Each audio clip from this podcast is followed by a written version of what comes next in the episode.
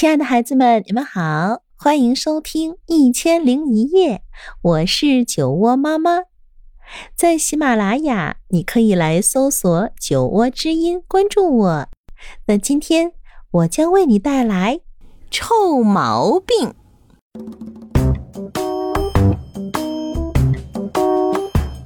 陆渣渣是个没教养的小魔怪。他有一些让人特别恶心的臭毛病，比如打嗝、放屁、吐吐沫。他对爸爸妈妈说难听的话，要是不随他的意，就大喊大叫、乱踢乱闹。该吃饭的时候不吃饭，还说就算饿着也不吃爸爸妈妈做的饭，然后又拼命的往嘴里塞巧克力，一直吃到想吐。他偷偷拿走小宝宝的玩具，揪人家小姑娘的小花辫儿。最让人头疼的是，他的同学也都学他的样子。他们认为做个像陆渣渣这样的小魔怪真是酷毙了。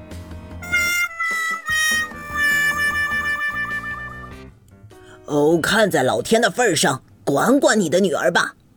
别的爸爸妈妈对陆渣渣的爸爸妈妈说：“巧的是，陆先生是一位有疯狂想象力的科学家，他为女儿做了一件。”臭屁回收服，一个打嗝塞，一个防踢防叫拐弯管子，一件不许小偷小摸连身衣，还有，还有一个喷水花变木偶，还有还有，不许说脏话药膏，吐吐沫眼镜蛇冰淇淋和教室隔音间。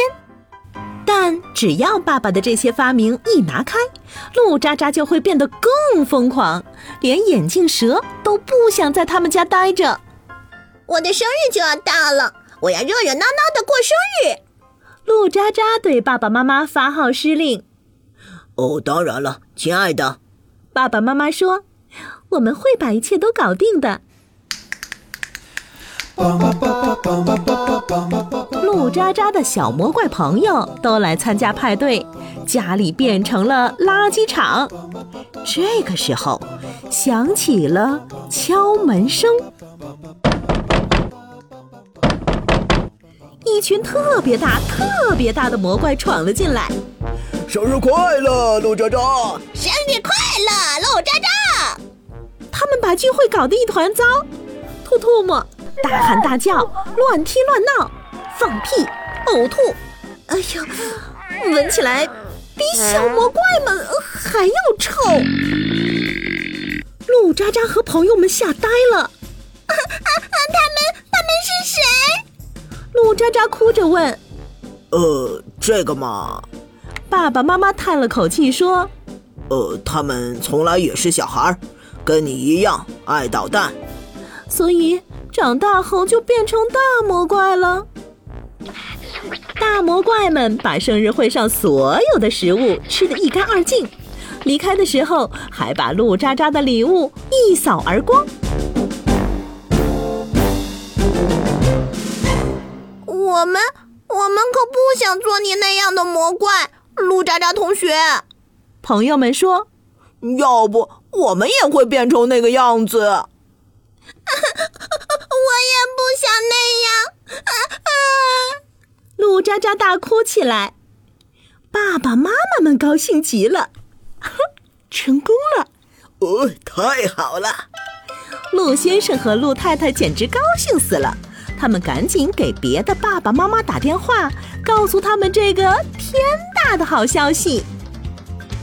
可是那些爸爸妈妈们呢？他们已经开始狂欢了，因为。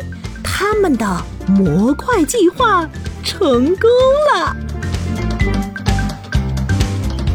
就这样，鹿渣渣变成了一个有教养的小天使。好了，可爱的孩子们，今天的故事啊就到这里。如果你喜欢我讲的故事，欢迎搜索订阅《酒窝之音》。酒窝妈妈在那里等着你。晚安喽。